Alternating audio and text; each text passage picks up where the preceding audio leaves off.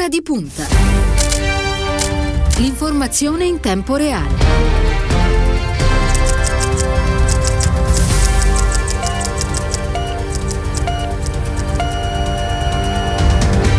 È lunedì 15 marzo, buon pomeriggio e ben ritrovati a ora di punta da parte di Stefano Cagelli. Sono da poco passate le 14 e apriamo questo nuovo spazio di confronto e di discussione pomeridiano che ci accompagnerà tutti i giorni dal lunedì al venerdì, sempre a quest'ora. Prima di entrare nel vivo della trasmissione, però, fatemi salutare la nostra squadra tecnica di ora di punta, composta quest'oggi da Ilenia Daniello alla regia e Silvio Garbini allo streaming. Prima di passare alla nostra discussione e presentarvi il nostro ospite di oggi, oggi però andiamo a leggere le aperture dei principali siti di informazione italiane in questo momento per darci il quadro della situazione. Repubblica, AstraZeneca, Procura, Biella dispone in via cautelativa il sequestro in tutta Italia di un lotto di vaccino, quindi continua a tenere banco la questione AstraZeneca. Eh, sempre da Repubblica, vaccino in 5 minuti e in auto, entra in funzione il supercentro della difesa da 2000 pazienti in 9 ore. Si inizia con gli insegnanti insegnanti. Eh, diritti, una notizia dell'ultima ora, il verdetto del Vaticano, le unioni omosessuali non possono essere benedette. Eh, andiamo al Corriere della Sera eh, che apre anche, eh, anch'esso con una notizia sui vaccini, contro lo spreco di dosi di vaccino, l'ipotesi di creare liste di riserva delle regioni. Figliuolo, eh, chiunque passa va vaccinato. Eh, poi ovviamente un quadro sulla questione dell'entrata in vigore di nuove restrizioni proprio per la giornata di oggi, spostamenti in auto, parchi, visite agli amici, cosa cambia da oggi? Lo sport sì, ma da soli. Zona rossa, i negozi aperti e poi ovviamente una eh, questione di eh, link per le auto certificazioni. Eh, la stampa, ehm, anche la stampa apre con quest'ultima ora sul Vaticano, secondo cui non è lecito benedire le unioni gay, e eh, sempre sulla questione eh, vaccini, Covid e pandemia, zona rossa, come muoversi, che succede se dichiaro il falso sull'autocertificazione, le nuove regole per bar, ristoranti, spostamenti e sport. E a questo punto fatemi salutare il nostro ospite di oggi, Antonio Misiani, senatore del Partito Partito Democratico, membro della, della Commissione Bilancio a Palazzo Madama. Buongiorno Misiani. Buongiorno, buongiorno a tutti voi. Vi ricordo che potete partecipare a questa nostra trasmissione, questa nostra discussione scrivendoci al numero 342 1426 902. Se avete domande per noi, per il senatore Misiani ovviamente in particolare, gliele gireremo volentieri. Misiani, partirei subito dal dato di oggi. Misiani eh, non c'è, Misiani è caduta la linea, eh, la ricollegheremo sicuramente molto presto. Nel frattempo io continuo a leggervi alcune delle notizie di oggi sui principali quotidiani. Eh, sempre da Repubblica, eh, sport al parco sì, ma solo vicino a casa. Ecco tutte le regole eh, dell'Italia in rosso. A livello politico abbiamo eh, un'intervista, mh, mm, diciamo un ritratto di un personaggio. La nuova sinistra di Ellie Schlein piace ai social, boom di fan del suo gruppo eh, Facebook. Passiamo invece alla stampa che abbiamo detto apre sulla questione del Vaticano su quell'ultima ora e porta anche eh, un'altra notizia che è quella di Miozzo che lascia la guida del comitato tecnico scientifico. Ora mi dedico all'emergenza scuola. Figliuolo sempre sui furbetti del vaccino basta sprecare dosi vaccinare chi passa. È il momento della svolta o perderemo tutto tutto. Eh, poi c'è un'inchiesta alle porte di Milano, nel centro vaccinale più grande d'Italia, 3.000 dosi al giorno, 24 ore su 24. Eh, tutte questioni che affronteremo, come abbiamo detto, con il nostro ospite Misiani, che dovrebbe averci raggiunto di nuovo in eccoci, diretta. Eccoci, era caduta la linea. Eccoci, eccoci. Misiani, dicevamo, partiamo subito dal dato del giorno, cioè l'Italia che ha chiuso eh, da oggi 10 regioni in rosso, le altre, con la meritoria eccezione della Sardegna, Sardegna in arancione. Eh, intanto si attende il definitivo salto di qualità della campagna vaccinale. La sensazione è che saranno settimane veramente decisive nella battaglia contro il virus. Siamo alla, alla battaglia finale, secondo lei? Siamo in una fase di necessaria accelerazione della campagna di vaccinazione che è la via maestra per rimuovere progressivamente le misure di sicurezza e tornare alla normalità. Nell'ultima settimana abbiamo fatto 175.000 vaccinazioni al giorno, è un ritmo eh, importante ma non sufficiente, il piano di vaccinazione del governo, prevede una progressiva eh, accelerazione fino ad arrivare a 500.000 vaccinazioni al giorno nella settimana tra il 14 e il 20 di aprile per poi proseguire a questo ritmo e arrivare all'80% di popolazione vaccinata con l'immunità di gregge entro fine settembre.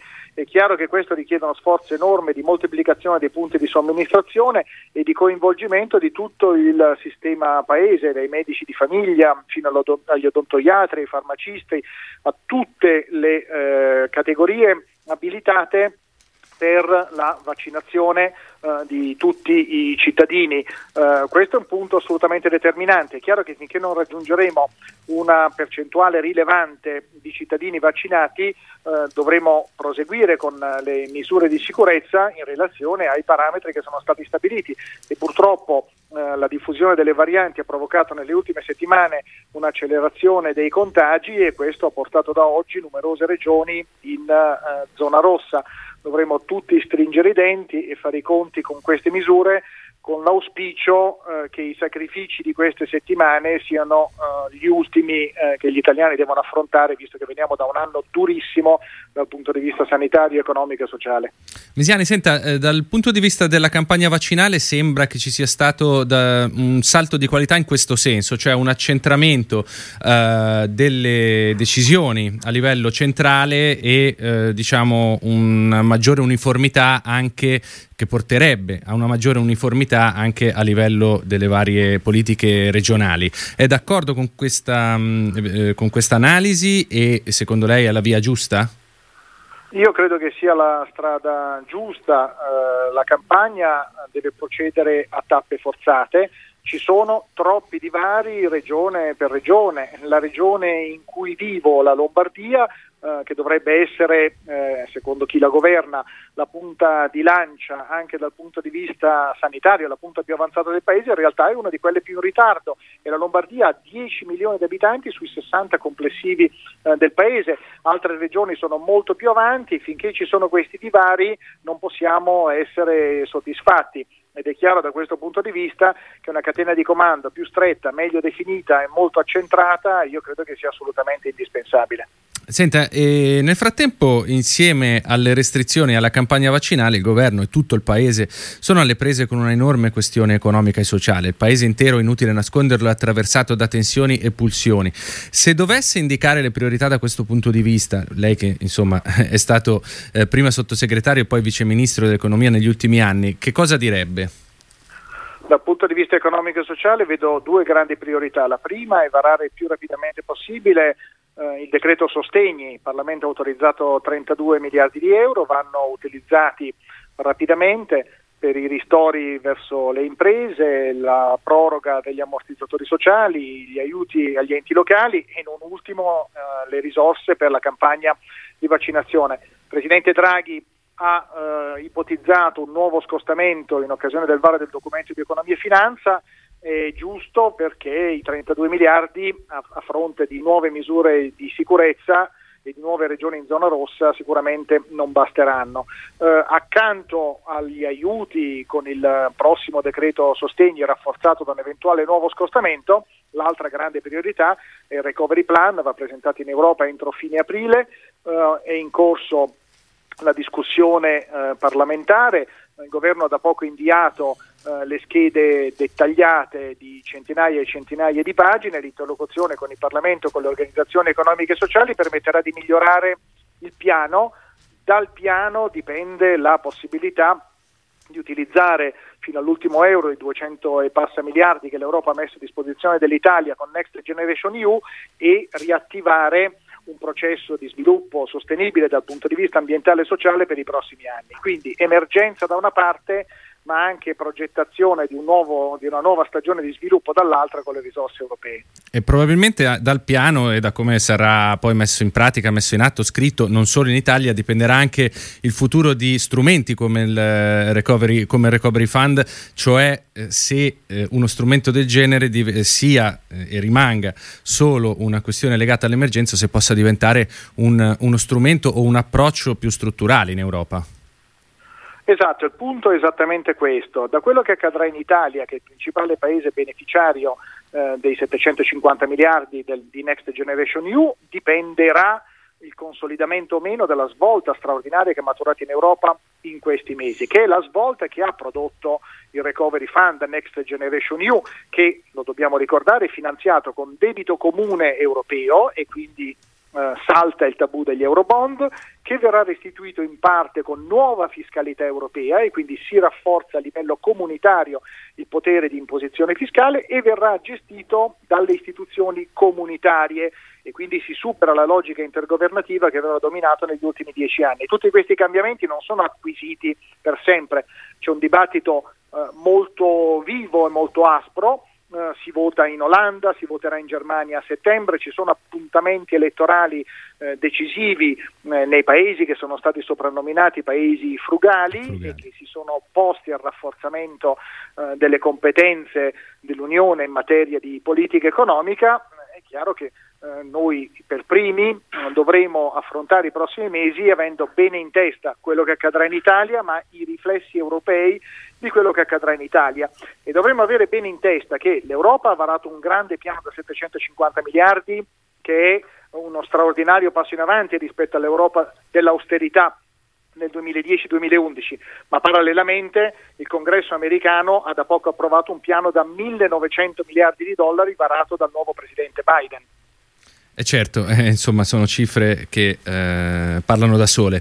E, senta Misiani, ovviamente il tema europeo è uno eh, dei temi su cui ha costruito la sua relazione, il suo intervento di ieri in assemblea il nuovo segretario del Partito Democratico Enrico Letta. E qui entriamo nella seconda parte diciamo, della nostra chiacchierata che appunto è legata alle questioni interne al Partito Democratico che poi ormai insomma interne fino a un certo punto viste le ripercussioni. Ovviamente tiene banco appunto l'elezione a segretario di Enrico Letta eh, di cui oggi parlano ampiamente tutti i giornali e i commentatori. I titoli più importanti sono stati quelli riguardanti il fatto che ci sia bisogno di un nuovo PD e che quella eh, che di fatto comincia oggi è una corsa per arrivare a vincere al prossimo appuntamento elettorale. Misiane, cosa le è sembrato del, dell'intervento, del discorso di Letta di ieri?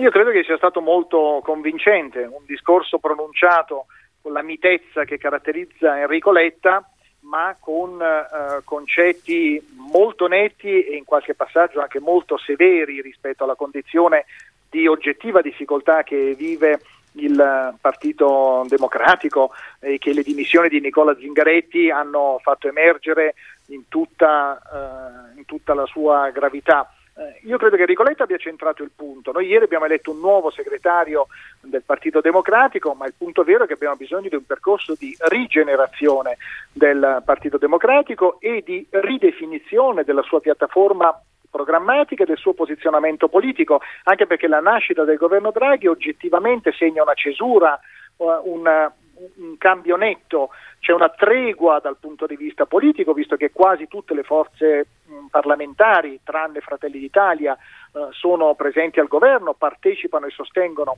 all'esecutivo Draghi, ma eh, ogni forza politica è chiamata in questa fase di tregua a riorganizzarsi. Lo stanno facendo tutti, eh, lo sta facendo il Movimento 5 Stelle che affiderà all'ex Premier Conte la sua leadership, lo sta facendo la Lega che si è, pur tra mille contraddizioni, riposizionata in una logica eh, di governo e meno sovranista, lo deve fare anche il Partito Democratico eh, e credo che nelle parole e nelle riflessioni eh, del, preside- del, del, nuovo segretario Enrico Letta ci siano eh, cose molto importanti e molto interessanti eh, che certo. devono essere oggetto della discussione delle prossime settimane, discussione che lo stesso Letta ha sollecitato. Certo, infatti adesso eh, ci arriveremo. Eh, le volevo leggere alcuni titoli. Allora, lotta alla pandemia, transizione all'economia verde, leggi per la parità di genere, partecipazione del lavoratore agli utili d'azienda, lotta alla denatalità, riforma della legge elettorale che favorisca un nuovo bipolarismo, riforma dei regolamenti parlamentari contro il trasformismo. A questo aggiungiamo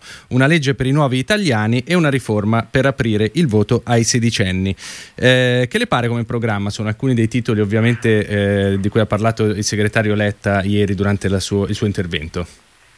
Eh, sono elementi chiave della piattaforma di una forza di sinistra del XXI secolo che fa i conti con la crisi climatica e con la necessità di accelerare la transizione ecologica, con la denatalità che è un tema di straordinaria importanza nel nostro paese che nel 2020 ha registrato l'ennesimo minimo storico di nascite, è un paese che non fa figli, è un paese che non sarà in condizione di finanziare il welfare e le politiche pubbliche nell'immediato futuro. Ed è anche è una, una cosa di cui si parla poco, no?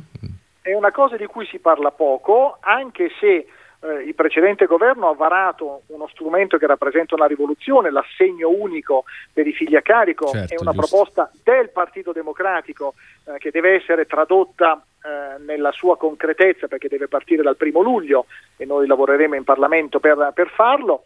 C'è, ci sono riflessioni interessanti anche dal punto di vista eh, delle riforme della democrazia, che era un tema eh, passato in secondo piano eh, in particolare dopo il fallimento del referendum costituzionale eh, del 2016, ma che in realtà rappresenta un altro punto chiave, il tema della legge elettorale, eh, la questione di superare il Parlamento dei nominati, eh, di disincentivare il trasformismo dei parlamentari e di abbassare l'età dell'elettorato dell'elettorato attivo a 16 anni, eh, come ha riproposto il segretario Letta.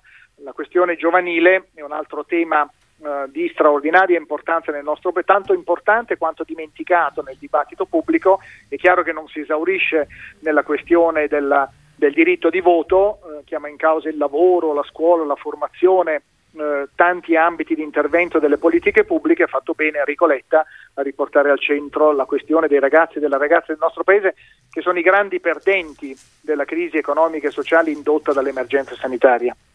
Senta, eh, scrive oggi Repubblica in un'inchiesta realizzata da Emanuele Lauria e Concita Sannino. Sono 5.209 i circoli del PD in tutta Italia, 412.675 gli iscritti. È la base dalla quale vuole ripartire Enrico Letta, che prima di essere eletto alla segreteria ha simbolicamente fatto visita ai militanti di Testaccio a Roma. Otto segretari lanciano l'allarme, poche risorse e senso di abbandono. La nostra gente non ne può più della lotta fra correnti. Il Nazareno ha l'ultima chance per non perdere il contatto coi territori. Prima di farle rispondere a questa domanda vorrei farle sentire però un estratto proprio delle parole eh, pronunciate ieri da Letta su questo tema. Noi dobbiamo sapere che c'è un tema, il tema riguarda tutta Europa, come al tempo di Internet vivono i partiti politici e come possono svilupparsi, sapendo che questa nostra riflessione che chiameremo Agorà Democratiche su come costruire una nuova forma partito eh, per i prossimi anni, la cercheremo di realizzare anche con coloro che ci guardano dall'esterno. Io voglio qui veramente eh, fare appello a tutti coloro che sono interessati a partecipare.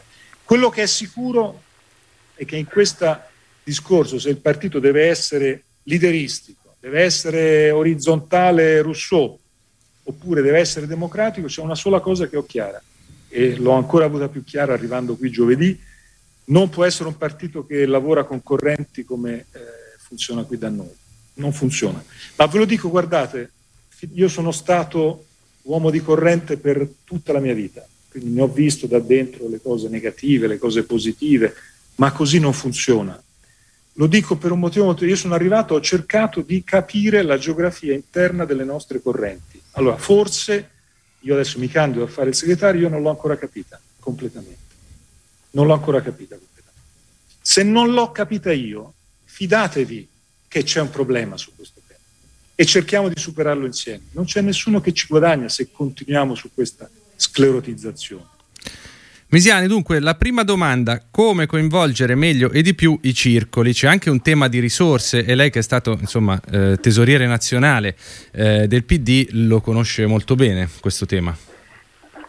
Lo conosco molto bene, ma è un nodo irrisolto da quando proprio il governo guidato da Enrico Letta abolì il finanziamento pubblico diretto e lo sostituì con il 2 per 1000 eh, credo che eh, quella scelta che è figlia eh, degli scandali che si sono susseguiti dal 2012 in avanti non abbia risolto il problema del finanziamento della politica nel nostro Paese, che con l'abolizione totale del finanziamento pubblico diretto eh, rischia di essere sempre più eh, prerogativa di gruppi di, di, interesse, insomma il finanziamento privato se non adeguatamente regolato, insomma, non, non credo che possa essere la soluzione per il finanziamento uh, della politica. Noi più in generale viviamo uno straordinario paradosso. Eh, siamo in una fase che richiederebbe un impegno straordinario nella politica, perché mai come in questi mesi è in atto un cambiamento profondissimo dal punto di vista economico, sociale, civile